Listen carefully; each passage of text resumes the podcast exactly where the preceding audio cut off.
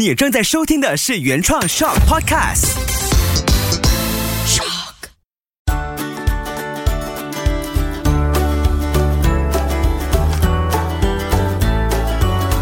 秋月的育儿天地。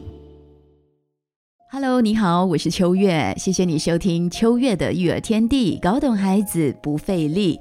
这个星期，我相信很多家长都开始忙碌起来，应该说恢复了正常的运作，作息也开始，因为孩子开学，孩子的学习生活又启动了。也就是说，学校假期结束之后，这个星期可能会比较吃力，因为很多东西需要回到正轨，那你也需要让你的工作节奏变得不一样，甚至在照顾孩子、陪孩子的时间也会做出一些调整。其。其实孩子开学周不只是孩子需要收心，我觉得 像我本身作为半个职业妈妈、半个全职妈妈，在这个过程当中也需要来来回回的和自己对话，然后把自己的注意力拉到当下应该注意的事情上。呃，因为假期的时候陪孩子时间特别多，所以呢，工作耽搁的耽搁，可以拖的都拖，所以这个星期呢，也需要加把劲。因为像我这星期很重要的一个孩子开学周，也是我完成考试周，我的这个美国正向教养的家长讲师资格证呢，也要在这个星期做一个了断。下个星期就是截止了，因为我签的这个课程必须在两年内把它搞定。但我自己本身因为 很多的理由、很多的工作、很多的借口，就拖到了最后一分钟。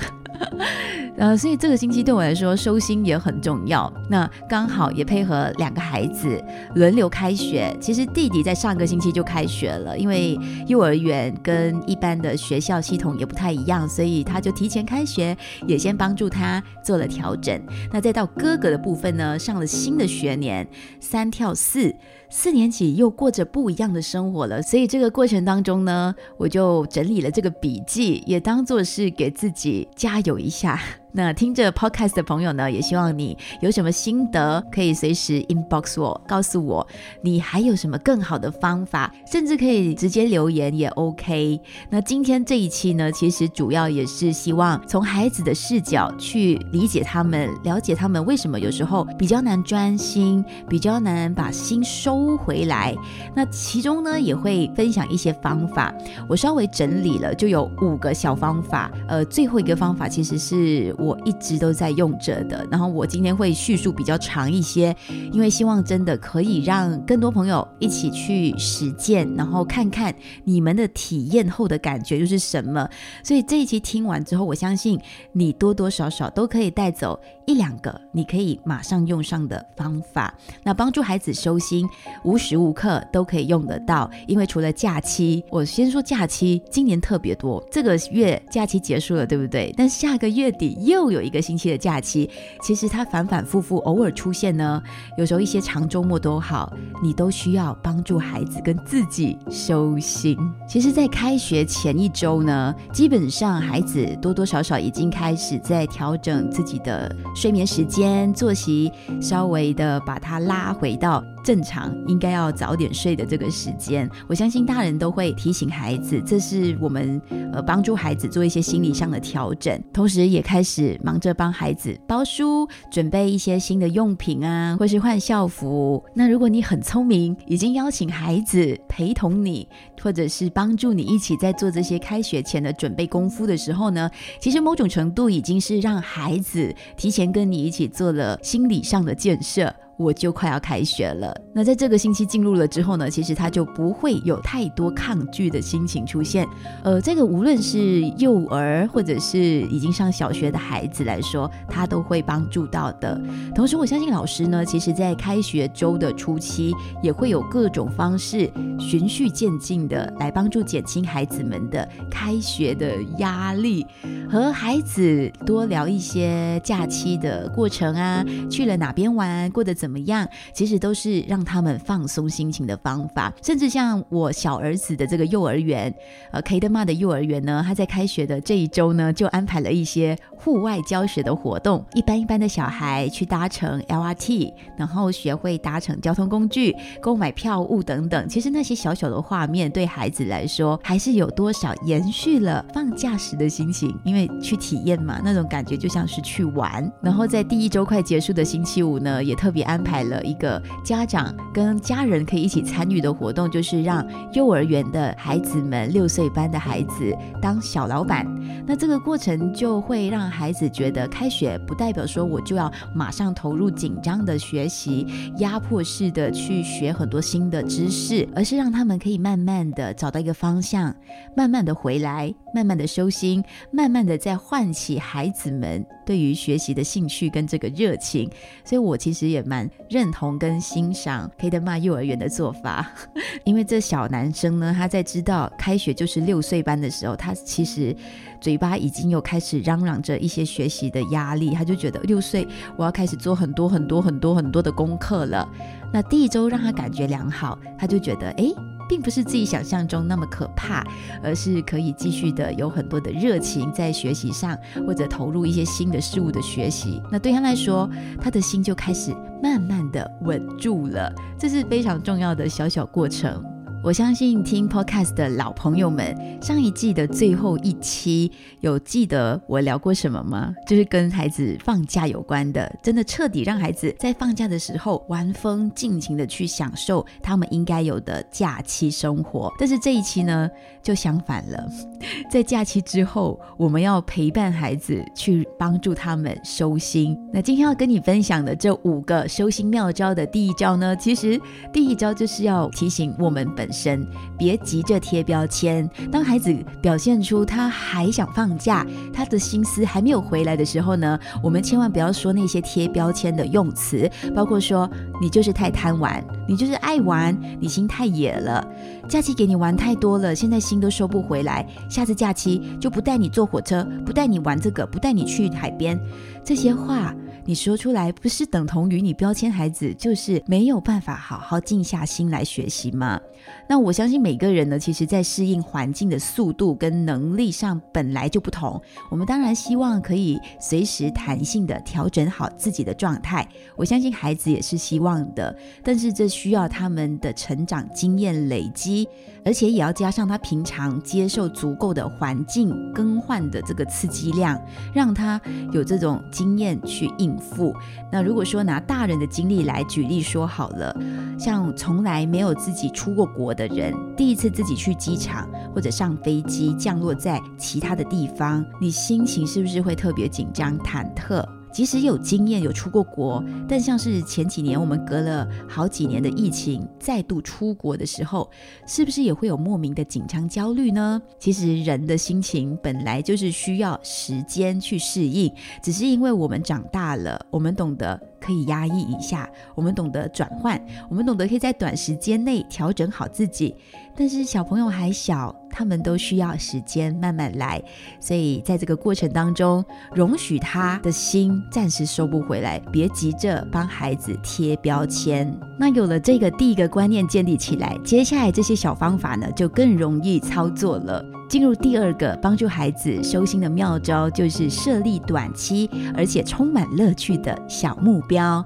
要让孩子在开学这一个星期呢，他的心不会因为假期之后变得更加松散，这个需要一点点的小功夫。我们先来帮孩子设立有趣又好玩的小目标，因为他的心聚焦在这些小目标上，就会变得更加有斗志，更加有学习的动力。假期结束前，其实就可以先设立，或者是开学的这两周，很自然的去聊开这个小计划。这个小目标可以是由孩子自发性的建议起来，或者是他本身有兴趣的事情。像可能我会帮助我家的两个小男生，他们去设立的小目标就是学会怎么答。羽球或者学懂一些足球的技巧，而他们最近对球类运动很感兴趣，或者帮助他们认识世界上最厉害的五个踢足球的人，然后让他们知道他们的一些故事，每天都懂一点这样子。这些小目标其实就充满了乐趣，而且是他们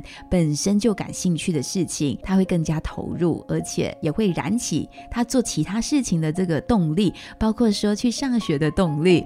所以这些小目标。标千万不要马上直接的跟他的课业有关联。例如小目标设定在会做多少种方式的数学解题，或者是背多少个马来单词，千万不要跟学业马上有关系，可以是边边的相关的知识层面的，他们感兴趣的活动、运动。或者是一些好玩的事情都好，让他们重新找回那种目标感，还有充满了活力的生活节奏。第三个妙招，帮助孩子在假期之后收心，就是给孩子来一场启发式的收心对话。我们做大人的，不要期望说孩子会在假期之后瞬间很自动的想要回到学校，这个期待就有一点强人所难了。问问你自己，小时候。假期之后，你是不是也很难熬？你是不是也很想继续放假？甚至是现在工作了之后的大人，偶尔也是会念念你一下，说：“哦，如果继续放假就好。”那个心可能也需要一些力气去把它收回来，因为假期实在是太美好了。那年幼的孩子，他肯定也会更黏爸爸妈妈，因为可以一起玩这么多，多快乐啊！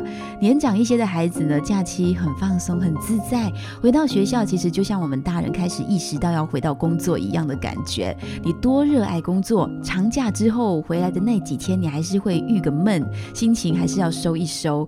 所以我们可以透过跟孩子在开学周多一些聊天，来一些启发式的对话，可以帮助孩子们找回学习的乐趣，让他们期待。回到学校的生活，比方说，我们可以跟他提一提，上学你就可以看见一整个假期都没见面的好朋友。那开学后呢，也可以关心问问他，诶，你的好朋友假期有去哪里玩吗？哦，你上星期一直说你很想他，你现在跟他有没有聊一些什么啊？有没有跟他分享你自己去哪里玩？然后就延伸跟孩子聊开，让他知道假期之后开学，其实很多事情发生，这也会让他很期待的。其实科比嘛。在整个月的假期，常常会拿一些。体育课本啊，道德课本啊，比较轻松类的，甚至最后他拿四年级才有的历史课本，他拿出来翻一翻，他觉得很有趣，那你就跟他继续聊下去，那也会让他有期待，说开学之后真正用上这个新的课本的感觉，或者也可以跟孩子启发式的去聊一聊，他接触到这些新学年会有发生的新学期的一些任务或者是目标。包括说他会不会想在这学期帮助老师完成一些什么新的任务啊？让孩子对于学习生活这件事情产生各种层次的动机。简单来说，就是透过我们爸爸妈妈跟孩子的聊天对话，很轻松的启发他对于这件事情的一些期待，或者让他觉得值得去做的一些原因。千万不要小看这些很简单的启发式的收心对话，真的可以帮助到孩子的心收回来，同时呢，也让你多关心孩子。那我们关心了孩子之后呢，接下来跟孩子一起动手做一做这件事情，这也是第四个帮助孩子开学周收心的方法之一，就是一起建立下一个假期愿望版 Dream Board。这一招是建立孩子对于下一次假期的一种期待感，他也会觉得，哎，这次假期结束了，他更期待下一次。那这段期间呢，他就会更有动力的去完成他的学习生活。这个 Dream Board 的出现其实是很美妙的，因为当孩子甚至我们大人一起处在一种收心的阶段的时候，眼前前你回到了读书生活，你回到了工作，时间表满满的，那孩子一定会觉得意犹未尽，但是心情呢？已经被推挤往前了，你一定要往前。那可以怎么做呢？我们就跟孩子一起互问对方：这次假期有什么东西是我们还没有玩到的吗？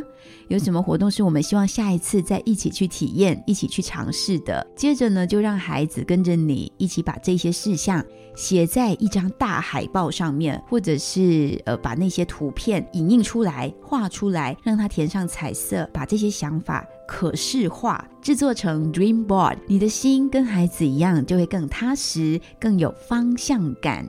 所以记得，我们不是要让孩子只是把这些东西表象的贴出来而已，不是让孩子许愿而已，而是要让他明白呢，你要完成这件事情，让他有真的有一天可以发生。甚至是下一个学校假期就会发生的话，我们是要一起努力，这是非常重要的一个关键。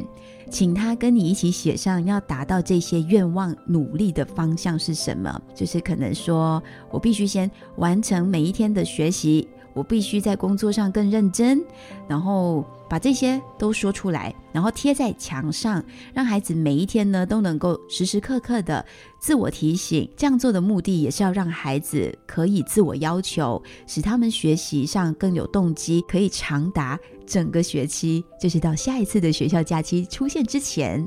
嗯，那无论是学龄前或者是小学阶段的小朋友，收心其实都需要。一步一步教会他们。那每一次学校假期前后呢，其实都是很好的机会教育，而且这些经验累积起来，如果方法都有用对的话，有起着效果的话，其实是很微妙的体验。最后这一招是我们家的万灵招数，而且我觉得这是送给孩子们最好的身心陪伴礼物。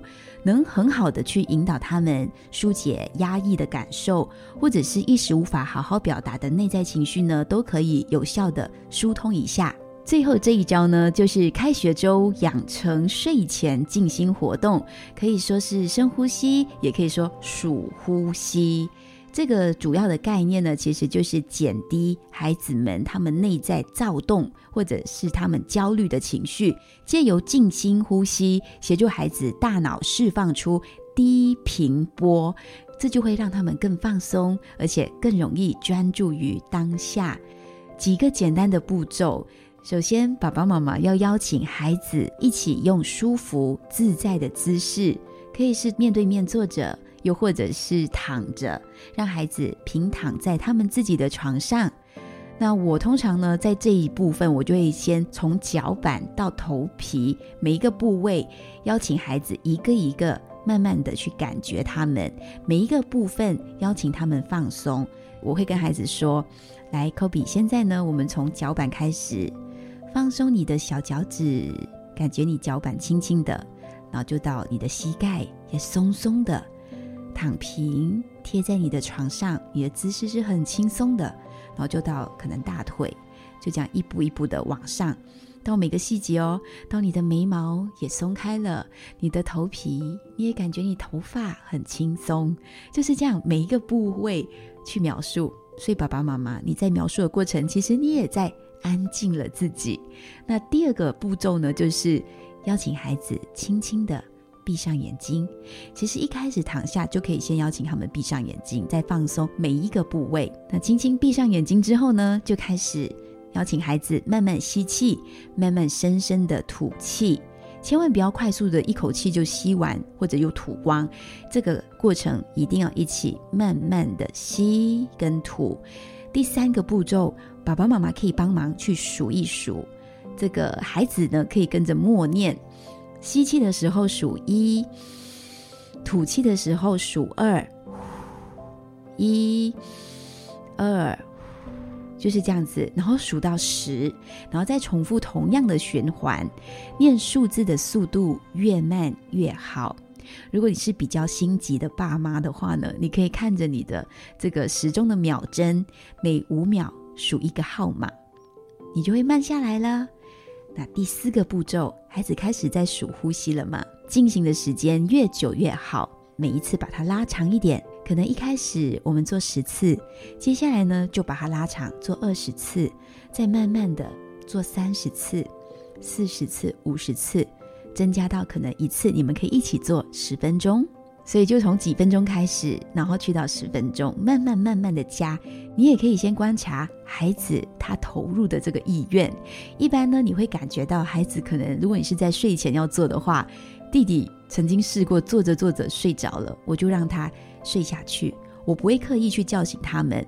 我就是因为这个目的，可能就是要让孩子让身体沉沉的休息嘛。那他休息了，就祝福他，让他继续的睡下去。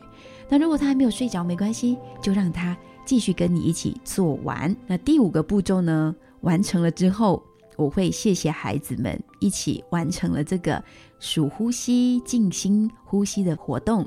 那谢谢他给我们这一次的专注，我也会请孩子谢谢自己的身体，让他的身体好好的休息，请他们感受。呼吸完的感觉，享受这样静静的、沉沉的、舒服的状态，然后继续保持轻松、安心的睡觉，一起期待明天。那我解释到这里，有多少爸妈的心也跟着慢下来了呢？这是很神奇的哦，因为我们生活节奏实在是太快了。放个假，所有东西都快起来，然后混乱成一团。然后现在开学了，什么东西也要快，跟着你的生活节奏紧张起来。所以这个睡前的深呼吸呢，也可以帮助孩子调整他的心跳的频率，然后帮助他的脑波放慢一些。那如果做完了这五个步骤，孩子还没有睡着的话呢，我会用比较轻的声音，继续的跟孩子闭上眼睛聊聊天。我就会延伸跟孩子进行这个对话。我会先关心孩子，刚刚你呼吸的感觉怎么样呢？那今天呼吸感觉 OK 吗？那再来就问孩子，有没有感受到那个空气从你的鼻孔进入到鼻腔，然后进入你喉咙，进入到你的身体、你的肺、你的肚子？你在呼出去的时候有什么不一样的感觉吗？我们其实是在引导孩子去感受自己的身体。那呼吸的时候，你有跟着妈妈去数一数吗？还是你就专注听妈妈数？可以去了解孩子他内在的感觉是怎么样的。再来，我会问孩子：你中间有没有分心啊？有没有打断了呢？那分心其实没有关系的，或者有什么想法、什么声音出现都没有问题的，你就让它飘走，然后你再继续专注的做下去。你可以感受回你躺着的感觉，感受你的小脚趾，或者感受这个房间的风声、妈妈的声音。弟弟的呼吸声，或者是自己的呼吸声，还有感觉你的枕头很舒服，就是希望孩子可以专注在自己的感受上面。那最后我也会问孩子：诶，你完成了深呼吸之后，你现在感觉怎么样呢？那今天聊的这些方法呢，刚才说的这一招开学周养成睡前静心活动，是我最喜欢的一招。因为我也可以休息，我也觉得这个收工的方式挺好的。它它也像是一天完成下来的收心，等同于大人的收工法。那这个呢，其实你就可以深切的去感受到，知道孩子他正在享受哦，是在享受专心这件事。诶，你自己也可以很专心的去陪伴孩子静心。其实大人小孩的心在这个时刻，他都一起安静下来了。你看我在叙述的过程，我都平静了。我希望你在听的过程中也感受到这份宁静。有些朋友可能会跟我说：“秋月，你怎么可以说这个就是安静呢？你知道吗？孩子在玩电话的时候也很安静，诶，他们的心也很专心啊。为什么有些大人会说孩子玩电话不专心呢？你看小朋友哦，他打电动，他玩平板的时候。”是没有错，他特别的专心，他坐定定，眼神是多么的 focus。但是实际上，你知道吗？这个是因为孩子们他的视觉跟他的大脑都被声光刺激，牵着鼻子走了。这不是他自发性的专心，他是被牵走的，明白吗？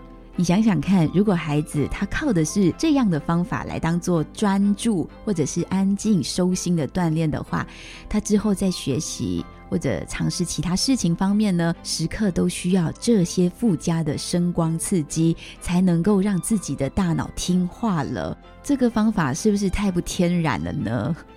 所以我特别喜欢刚才跟你分享的呼吸静心活动，帮助孩子感受到，也学会到最纯粹的专注当下的能力。